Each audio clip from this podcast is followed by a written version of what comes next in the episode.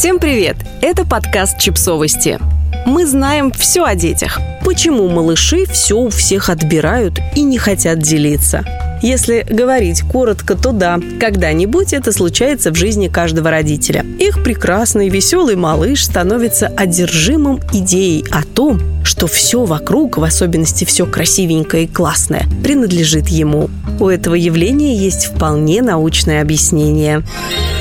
Первые явные признаки так называемой поссессивной фазы родители могут заметить, когда ребенку исполнится 16-18 месяцев, то есть примерно полтора года. Притяжательные местоимения появляются у ребенка в лексиконе одними из первых, особенно если речевое развитие идет в ногу с эмоциональным. Когда вы видите, как ваш ребенок выхватывает что-то из чужих рук или берет понравившуюся вещь без спросу, не спешите его стыдить и стыдиться. То, что он делает, совершенно нормально. Его действия говорят о том, что он растет. Как поясняют специалисты в области возрастной психологии, таким образом он постепенно знакомится с концепцией невидимой связи человека с предметами.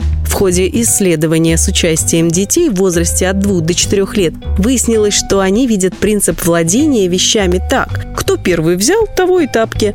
Более того, эти самые тапки в представлении малышей продолжают принадлежать первому владельцу, даже после того, как вещь забирает ее законный реальный хозяин. Аргумент «я первый взял» потому и кажется им максимально сильным. Психологини Сьюзан Гельман и Николас Нолс провели эксперимент с участием двух- и трехлетних детей. В рамках тестов ребенку показывали две одинаковые игрушки и говорили «вот это твоя, а это чужая». Затем игрушки меняли местами, однако большинство детей не велись на это и безошибочно указывали ту, которая принадлежала им. Затем их спрашивали, какая из игрушек им нравится больше – своя или чужая. И опять-таки почти все дети делали выбор в пользу своей. Но когда в эксперименте появилась третья игрушка, отличная от двух одинаковых, а именно простой деревянный кубик, дети тут же теряли интерес к своим игрушкам и говорили, что вот эта новая штучка нравится им больше. Вот такой фокус. На этом этапе жизни ребенка его чувство самосознания, понимание самого себя становится все более сложным. Если младенцы, видя себя в зеркале, грубо говоря, предполагают, что перед ними странный новый двухмерный друг, то тодлеры уже в состоянии понять, что видят в зеркале себя. Особенно в этот период у них в головах начинают бурлить мысли о том, что такое «я» и что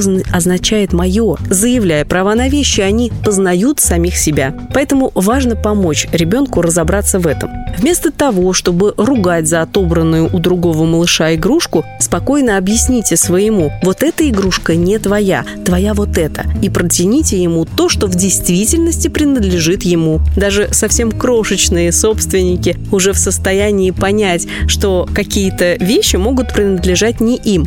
Просто спокойно напоминайте им об этом, и в конце концов они привыкнут. Более того, по мере роста они даже сами начнут делиться с младшими партнерами по играм, потому что научатся получать от этого удовлетворение. И не забывайте о том, что настаивать на обязательном обмене и говорить, что надо делиться, вовсе не обязательно. Ваш ребенок не обязан делиться с другими, если ему не хочется. Но не упускайте из виду и то, что другие дети точно так же не обязаны делиться с ним. Право на свои вещи нужно не только соблюдать, но и уважать.